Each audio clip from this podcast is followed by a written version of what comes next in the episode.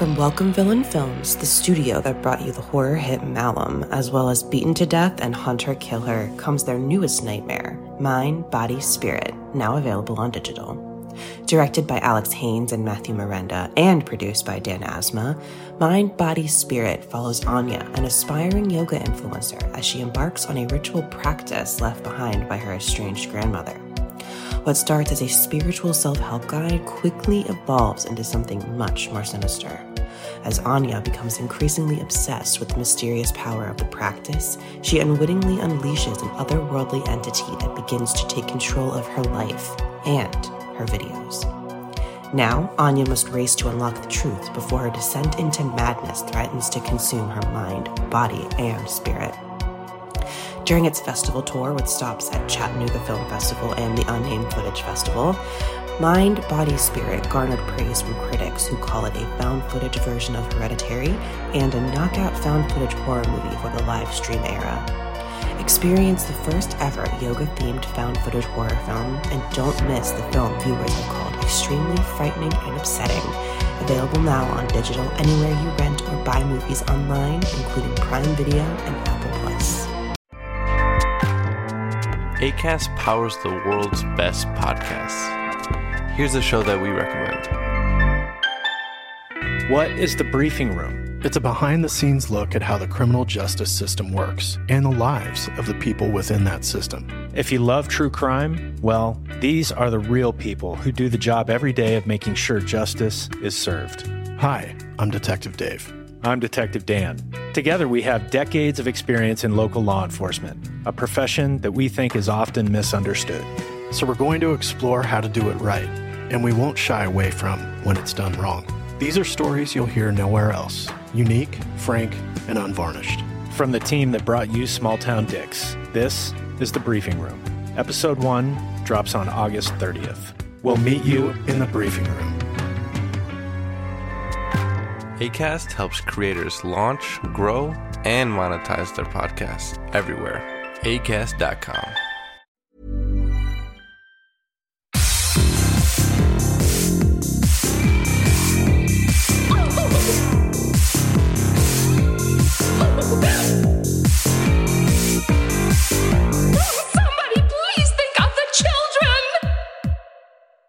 And welcome back to Little Cuts, our weekly minisode where we dig into the things that we've been watching and reading recently. I'm Terry.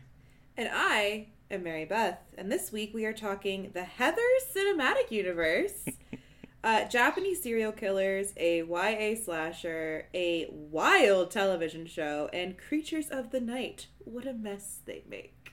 What the mess they make. I'm very excited to talk about this with you because yours. I'm just very excited. I'm so excited. uh, but before we get to that, the Heather Cinematic Universe, you say? yes. Okay. So I had never seen Heathers before. Oh, it's L. Hello. Oh. Hi, Sorry, Elle. I just noticed they uh, they wrote in the chat. Anyway, why- Sorry for being late. Um, yeah, so I, I had never seen Heathers before. Have you ever seen it? no. So I'd never seen it, and uh, my roommate quotes it. And with the Netflix movie Do Revenge coming out, or that came out last weekend, I was like in the mood to just watch some bad girls doing mean stuff. And so I started off with Heathers, and that is from 1988. And that, of course, you know, has like Winona Ryder, Shannen Doherty in it, uh, Christian Slater. Later, yeah. and it's about uh, this girl that wants to be part of the the popular clique that's run by three Heathers, and she joins them, and then her new crush JD, played by Christian Slater, convinces her to uh, start killing people. And Hell yeah. making it look like suicides, and so then it becomes like this uh, whole big situation at school as the body count starts to uh, rise. Aside from the fact that there's um, surprising amount of, of homophobic rhetoric in the film that kind of hasn't aged incredibly well, I would say it's um it's interesting to watch it and then watch the follow-on movies that I did watch because you can kind of see like a connective tissue between all of these uh, Oh, okay. these movies that kind of I think probably started with Heathers. Uh, but it's it's entertaining. It definitely is a product of the 80s. But yeah. So I watched that and then we immediately went and watched Jawbreaker. Have you ever seen Jawbreaker? Ah, I need to see Jaw. I I've got a weird blind spot with these movies, but I was just thinking about fuck. I need to see Jawbreaker too. So okay, cool. Yeah, so we watched Jawbreaker, which I think is a blast and a half, directed and written by Darren Stein, a gay man, and it shows this movie is very catty and stars like, you know, Rose McGowan from Scream, Rebecca Gayheart, Urban Legend, Julie Benz, eventually being Dexter, Did Judy is Judy What's- Greer in that movie? Judy Greer is in it, Okay. Pam Grier is in it. Wait, really? Uh huh. Huh. Yeah, Pam Grier's in it. There's like Tatiana Ali is in it from uh, uh Fresh Prince, the sister in Fresh Prince. Has like a bunch, a bunch of famous people in it. Uh, Carol Kane, William Katt, um, like just a whole bunch of people. And this one surprised me because it opens up with the titular jawbreaker scene, and I was kind of expecting that to be like the inciting incident, like the 17 minute, you know, plot twist type thing. But it opens up with the with uh, three of the popular, uh, three of the four popular girls kidnapping the fourth one on her birthday, and stuffing a jawbreaker in her mouth and tying her up and putting her in her trunk. And by the time they get to where they want to drive, she has swallowed the jawbreaker and it's lodged in her throat and she has died. And so then they spend the rest of the time trying to cover it up. And Judy Greer's character tries to bring homework home to the dead girl and discovers that they're all involved with it. She becomes popular.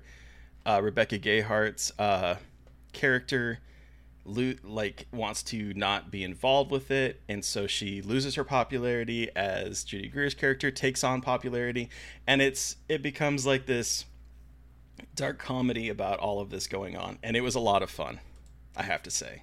Hell yeah, I want to see it so bad. So maybe this weekend I could. Well, what? Who knows? I'll watch it soon. I'm like, hmm, wait, every weekend until the end of October is full of other movies. But Uh-huh. still, But it was a lot of fun. But then, and then the whole reason I watched this, I also watched Mean Girls, and I'm not gonna talk about it because I mean, I've Mean Girls. Everyone's seen Mean Girls.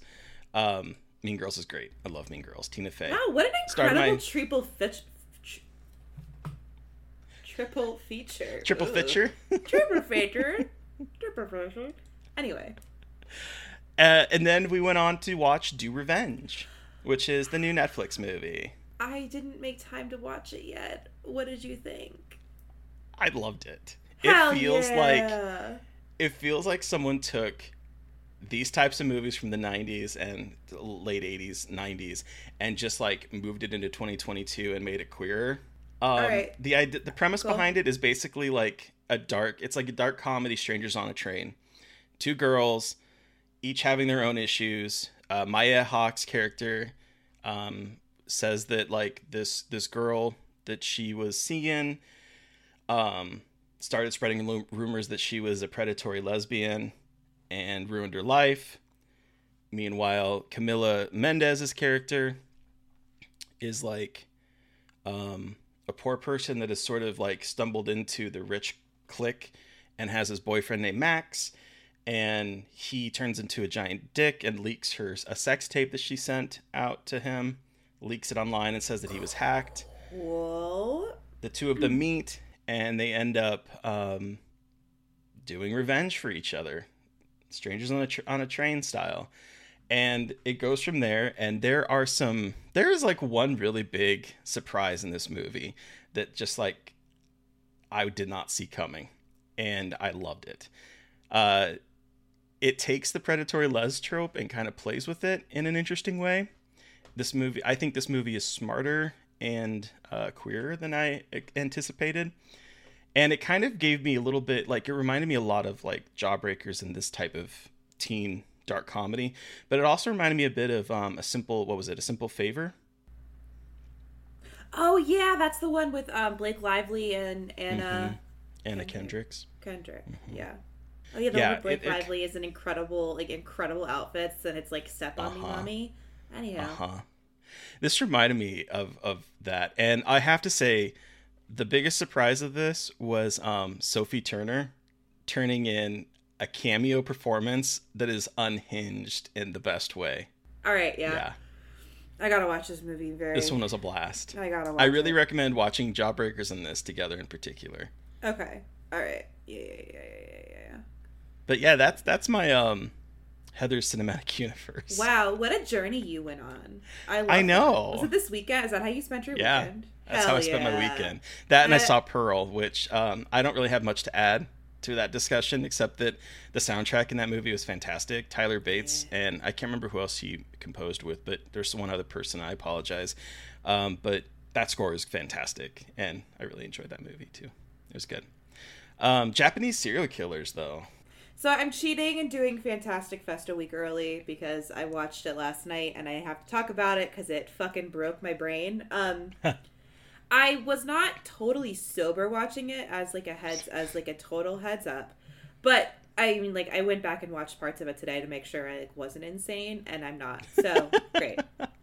So Missing is directed by Shinzo Katayama. He's pretty new, a pretty new Japanese director. And this film, um, it's going to be very hard to give a summary here because it's one of those movies that like you don't want to give a lot away in talking Okay. about it. But it basically starts off with a a young girl trying to find her father after he goes searching for a notorious serial killer because there's a massive reward if someone finds him and they are very much in debt after the death of his wife and her mom.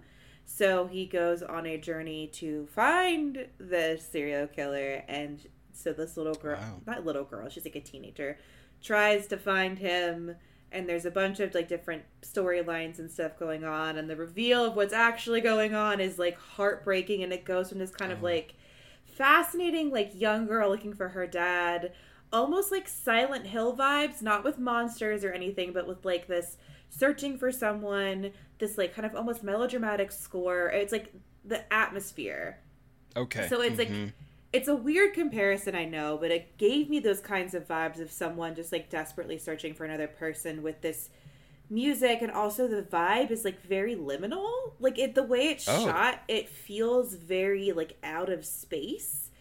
Like I don't know, something about it just feels very detached and it's very it's very weird and off-putting and like it is just wild. And then kind of the reveal about the killer and his stuff and what he is doing takes it from this like really interesting story like detective-y story to like this bleak ass meditation on life and death and like autonomy behind dying Oh. Okay.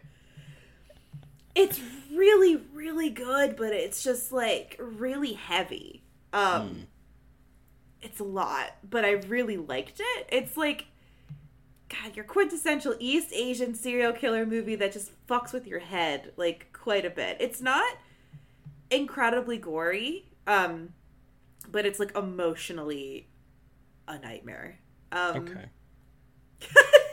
really selling this movie. But it it's an incredible Japanese like entry into like Japanese serial killer movies slash horror, psychological thriller, whatever you want to call it. Um but I really, really liked it. It it's fucking weird and bizarre and the tone is just like incredibly uncomfortable. But it's really good. That sounds good. I'm excited to hopefully Yeah. watch that this weekend with Fantastic Fest. Yeah, it's a weird one, but I had a great time. Well, great time. Again, it always sounds crazy. Like I loved watching this movie. I felt like this movie that emotionally, emotionally destroyed me. Yeah. Yeah, Great times are had by all. Yes, I am very excited, and it's coming out. Um, Bloody Disgusting and Dark Star are putting it out, and I think it's coming out relatively soon. To like I was gonna the say it's soonish. I think. Yeah. Um. So we don't have you guys don't have to wait. It's, it's a festival movie that you don't have to wait that long to see, which is always a nice plus. especially with like Asian films, because there's a lot of times where um, I will see like an Asian film at a fest film festival, and it might never get released here. Yeah, I know because it screened at Fantasia, and I think they got it out of Fantasia. But I, like you said, I feel like there's so many incredible like East Asian or just like Asian horror movies that get these like really awesome festival runs and then no one picks them up because they're but I think I'm feeling like this year especially more people are picking up those kinds of like foreign language movies. Like I'm thinking about Midnight, which is put up by my place of work, obviously, but like Midnight.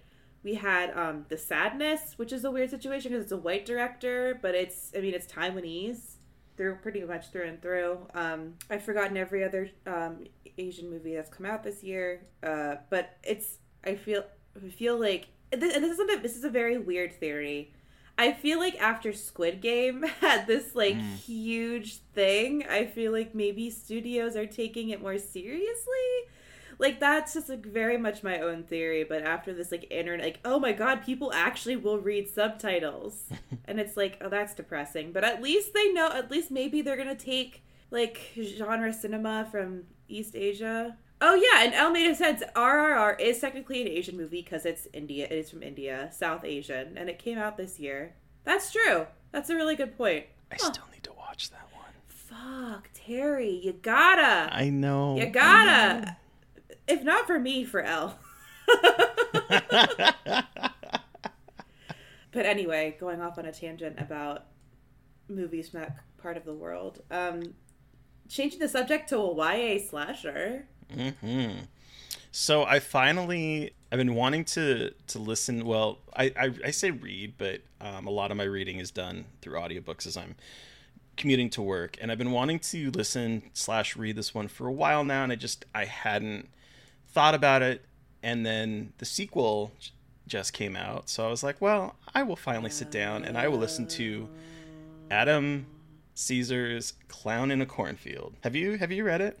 No, and I've been, but I've been, uh, I've been wanting to. It's on my list of things to read because I want to read the second one. And somewhat Preston Fassel, friend of the show, recommended it to me. Did he recommend it on the podcast when we were talking? I can't remember. might have.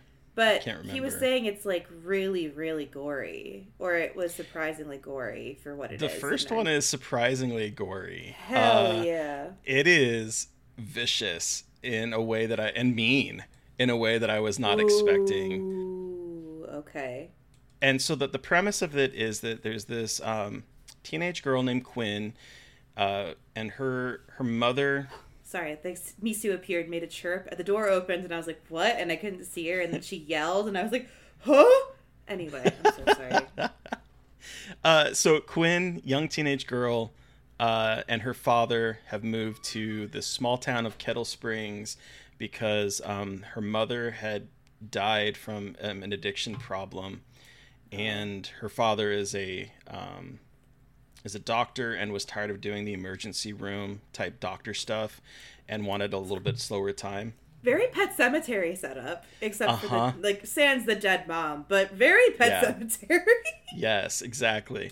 And so moves to this little town of Kettle Springs, and it's their first weekend there. They bought this house. The house is like old, and it smells like cat piss.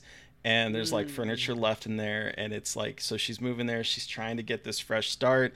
She um, meets a bunch of kids and kind of falls into the group with them because the the I think it's a science teacher. I can't remember what what what subject he was teaching. I think it was science. Is like a complete dick and sends them all to detention, um, including her.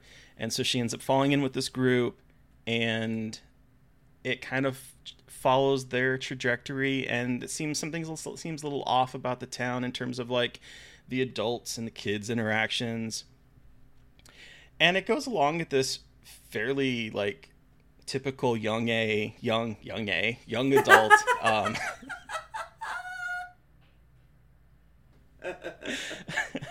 young a why adult I ask myself that every day. Why adult? why adult Why adult? uh, but it falls along at this like typical YA type narrative new girl in town meeting new kids yada yada yada Yeah. and then about halfway through it just like flips a switch and the last half of the book literally the last half of the book is basically the final act of a slasher film like things just escalate from zero to a hundred in a minute to the mo- point that i was looking at the book going there is still three and a half hours left of this book. And I'm like, what's going to happen for these next three and a half hours? But no, it does not take a fucking break. And it just like speeds to the ending. And it's vicious. It's bloody. Yes, it is bloody. Some girl gets her head like lopped off with a circular saw. And later someone trips over the head. Like, it is like, it is vicious. It's, It's vicious YA? and it's YA, but it doesn't. Fuck it's yeah. YA in that like it's it's about kids, and it has some some similar tropes that you typically see in these types of books. But it is it curse words are flying, violence is spreading. There's a little bit of gayness to it, uh, which made me really excited for the sequel. It's a great time. And also, not knocking YA, because this bitch right here No. loves YA. hmm But it's just, it's interesting with y, like YA, because I feel like a lot of people are like pushing, like are pushing boundaries with it too. I mean, I'm I'm newer to the YA scene, but I'm very excited to read that book. And the second one comes It's out great. soon, right? It's out. Oh, it's out. Uh, it- oh yeah, that's Mhm. right. I'm listening to it right so now. much media. I rolled right into it. There's so I much know. media. That's why I'm enjoying like listening to it because like it's on my commute. I have Yeah. nothing else really to do, so like That's true. I don't have a commute. it's the perfect time for me. Just sit in my house. Uh, everyone, just pause with the content, please. For the love of God, I know. let me What- catch up. What really surprised me though is that I'm like, where is this movie? This is like perfect for a movie. Oh, I know. This I- is perfect for a movie. I'm like, where is this movie? I, Netflix. I wouldn't be surprised Where if it's it? coming soon. I, I mean, I again, not I know nothing, but and if it's not, well, someone. I'd also really like to talk to. Adam. He seems like a cool dude. Ayo, Adam, sup? Come talk about clowns in cornfields. Uh, but yeah, so that's Clown in a Cornfield. Really had a good time with it. Loved it. Uh, what is this wild TV show? So we've talked about this show before. It's not new, but I finished White Lotus finally, Mm-hmm. um, and I want to talk about it because, wow, that show really is quite incredible, and Mhm. I hate everyone on it, and in the best way Mhm. possible. like, hmm what's so interesting about what So White Lotus, uh, Terry, you talked about this before, and so I'm talking about it again. But it's an HBO Max show. It's been a while though. an HBO Max show, six episodes, where a bunch of rich people are going to this like beautiful resort on a Hawaiian island. And it's about the rich people and their problems, but also some of the hotel staff and their experience dealing with the rich people. And, you know, obviously that's a pretty familiar setup. Mm-hmm. But the thing here, I think, is that it's much more sinister and dark. And it's, in my head, it's much more sinister and dark, but it's like very subtly that way. And it, they mm-hmm. really get you with some of the, like, there's especially a relationship between Jenna, Jennifer Coolidge, who won an Emmy for her performance in this show. And she is absolutely incredible as a woman who is an alcoholic who like is just has so much trauma going on in her life. She just does not know how to be a person. But she kind of leeches onto Belinda, who is a black worker at the spa, and their relationship is like so fucking hard to watch. Just like, oh, it's just like it's a lot to take in across the episodes, but it's it's, it's man, everything about that show makes me both angry and incre- incredibly entertained. Um, Alex Alexandra Daddario, uh, "Do Your Thing, Cuz" is in it, and she has a she's a journalist who hasn't like made it super big, and her monologues about journalism and the state of journalism made me want to punch myself in the face. hmm Jake Lacy is a horrific rich husband. Molly Shannon has a cameo. Sydney Sweeney. That's I mean, like it's just like it's an There's incredible ass show eating.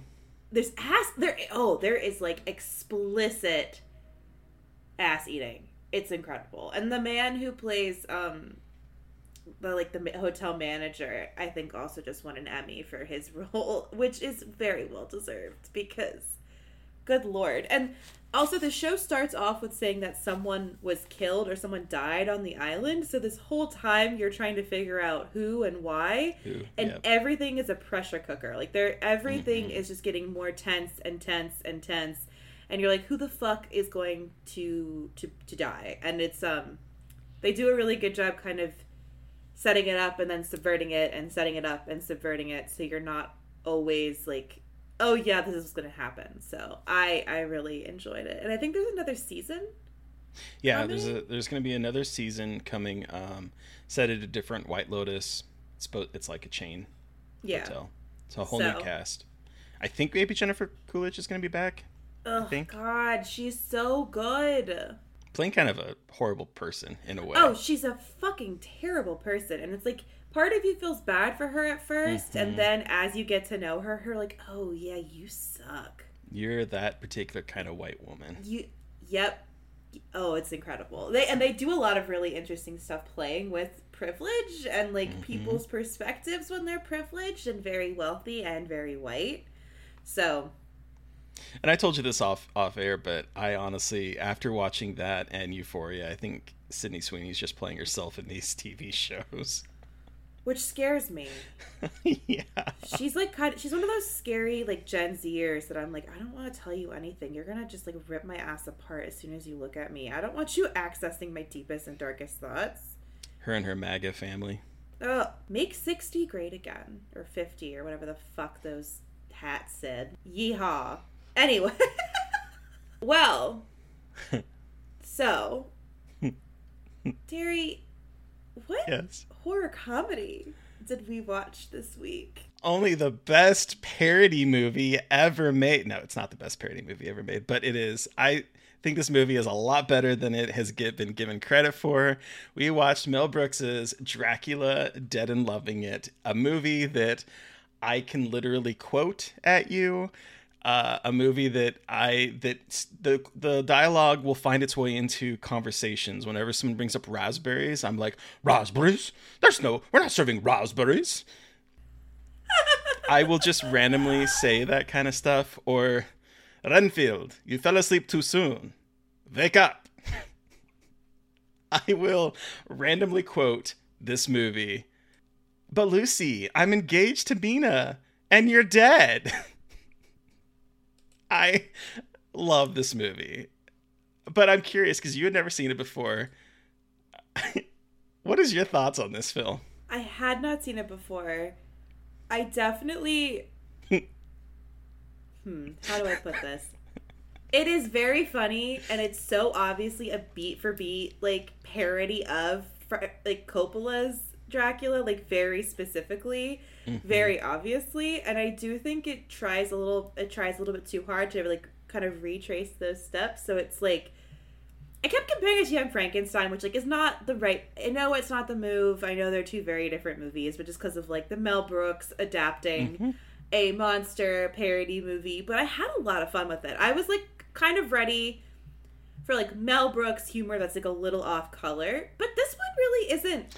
No. It's like much. It's not like it's very inoffensive, mm-hmm. and I just fucking forgot how funny Leslie Nielsen is. Like every scene with him as Dracula is so good. I think that was what was hard. I think like he should. I wanted him in it more, and he was in it a lot. I just think he's so his comedic timing and his delivery is just so fucking funny.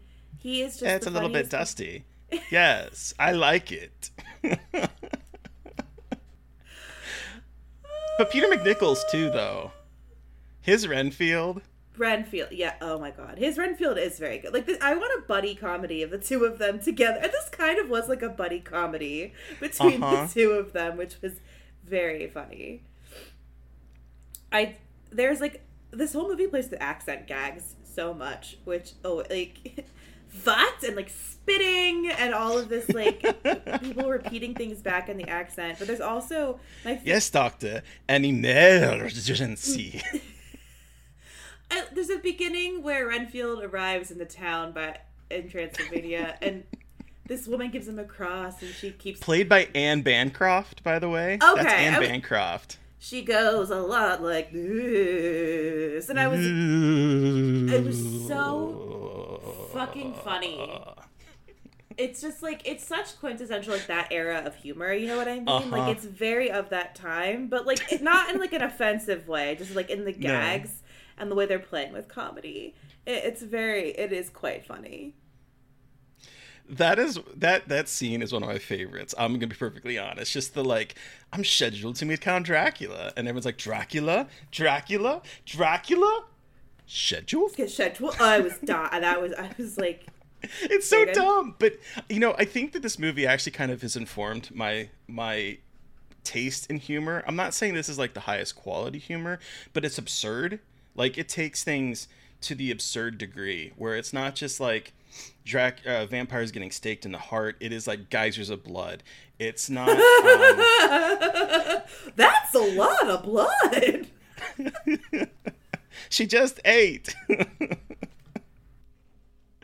or like when when Dracula's trying to get Mina to come outside and he hypnotized first her nurse and then hypnotizes her and then she's like go to the door open the door and she walks in and she's closes it behind her and he's like Mina you're in the closet come out Sit down, stand like- up, sit down, stand up. Yes, he's trying to get her to, to go, and of course, because there's two people that are hypnotized, they're doing reverse things, and some are listening, some are not, and it becomes like this whole comedy. Like, it's just it's absurd, and it takes it takes things to like a degree that reminds me a little bit of like 30 Rock. I think 30 Rock is a sharper comedy than this, but in terms of like the type of humor, being absurdist, this movie is is absurd is Mel Brooks' most absurd movie in my opinion from what I, I've seen of his of his comedy. He takes things and stretches it, but like this is just absurdity. It's just absolutely absurd.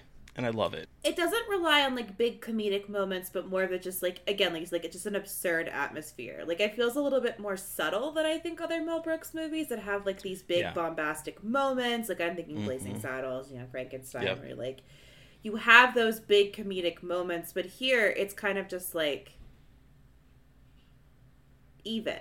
Which is not a bad mm-hmm. thing. It's it is much different than a lot of the other stuff that Mel Brooks has made in my opinion. I'm not like a Mel uh, Brooks scholar or anything, but And I just I love how it how it ends too, where Dracula gets killed because Renfield it wants him to escape through the rafters and he turn he bursts into flames, turns into ash, and Renfield comes in completely upset and like pushes the ash together and makes a smiley face and it's like, There, you're starting to look like your old self again. Like it's just it's just absurd. It's a fucking absurd. And and I'm happy to say that it has not aged poorly like some humor that I've seen. yeah, I will say it does. It does kind of like it's a little bit timeless. Also, though, there is an obsession with enemas in this movie. There's a lot of talking about enemas, and I was like, is this a homophobic joke? But it's not. It's just about poop. Just about poop. Mhm. So yeah, And I, I believe that at one point in time, in one point in history, like um, people gave enemas for gut gut help. So like I think this was like an actual scientific thing that was used at one point. flush you free, flush you. You're full of shit. Ha ha. Gross. Anyway. But I, I enjoyed it a lot. I, I'm just glad to have more Leslie Nielsen in my life because he was also I just oh, I loved him in Creepshow. Mm. When he's in he's in the a Creepshow When he takes off his hat. Oh, the hat with the hair, hair. like the very much the hair. From see, I'm glad you watched Coppola's Dracula because now you get like a lot of the gags in this from like the steps when he like his shadow, and then he has the ha- he has the hair, and then like the whole thing with Lucy in the garden. And I was like, are they gonna do the wolf fucking scene? And they didn't, but that's okay. No. It's all just so. It is. It's just very. It's it's good. it's Poop fun. letting. Poop letting. He also says poop letting. Yep. Ew. Ew. As if I like was just not talking about enemas. I also, I guess, like now watching it as as an adult, the one thing I also really enjoyed was the kind of subtle way that it, it handles like a repression in Victorian time, where like the the female uh, characters, uh, when they become vampires, they become a little bit more, you know, sexually and um, open, and we have Stephen, Steve, Steve, Steve Weber playing um, Harker, and he is like so uncomfortable being around women to the point that it's it's it's a little ridiculous. Where like she's like, "We've never explored each other," and his response is, "Thank God." Like he just is so fucking re- repressed. And I just I, don't know. There's just so much of little small moments in this movie that just like I think work incredibly well. and you have Leslie Nielsen going when he sees blood. It's true. You do, in fact, see that. It's quite incredible. Well, so for next week, we are Yes. putting a pause on horror comedies because we are covering Fantastic Fest, and we're just going to talk about those movies because we got a lot sure to are. watch. We sure do. Yes. We sure do. Um, but then, Terry, who are we chatting with? So on Monday, we are chatting with the Den filmmaker Zachary Donohue. He has an upcoming uh, YouTube horror show, Cosmic Horror uh, show that's coming out in October, and he also has like an audio, an audio. Um, it's not a book; it's more like an audio play, I believe. an audio. um, yeah, that's streaming on. Shit, I can't remember what the app is, but you'll listen to the episode and we'll we'll make sure to include that in the show notes because I don't have it right in front of me. But uh, yeah, he's great, and he brought with him. Uh, at least for me, I'm not gonna speak for you, but my new obsession, I think probably both of our new obsession, Carnival of Souls. I bought that like immediately after we talked about it. I bought it on. I got the Criterion. It's so good, and I had never seen it before, and I don't think a lot of people talk about this film, but it's great. No, it's so good. So I'm very excited for everyone to hear the conversation because now I'm obsessed with this movie. The listeners, you've heard from us, but we want to hear from you. Did you watch a film or read a book that we watched this week and have thoughts? Do you have suggestions for things we should be talking about or for series we should be thinking about next time? Send us an email at scarredforlifepodcast at gmail.com or reach out to us directly on Twitter. I am at MB McAndrews. And I'm a Gaily Dreadful. And of course, don't forget to follow the podcast on Twitter at Scarred Podcast. And please don't forget to review, rate, and subscribe, and you know potentially sign up for our Patreon and help support us. Would be great too. Yay! Uh, thank you to Eric Carr for artwork. Thank you to Sean Keller for our music. Thank you everyone for listening and for subscribing. Please stay safe out there, but most importantly, stay creepy. And until next time.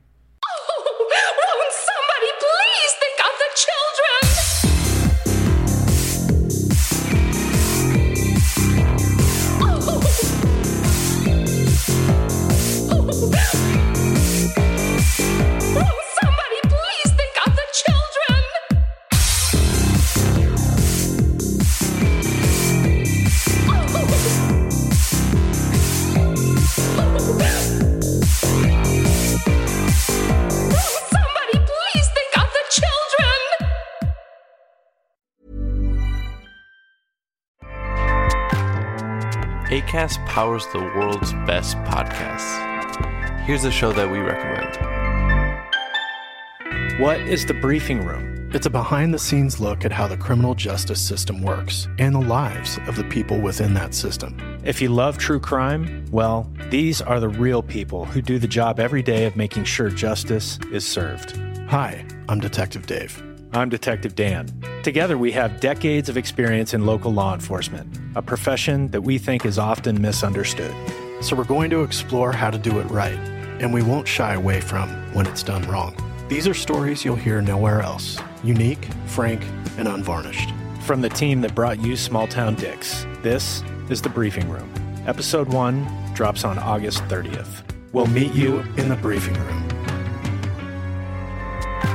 ACAST helps creators launch, grow, and monetize their podcasts everywhere. ACAST.com.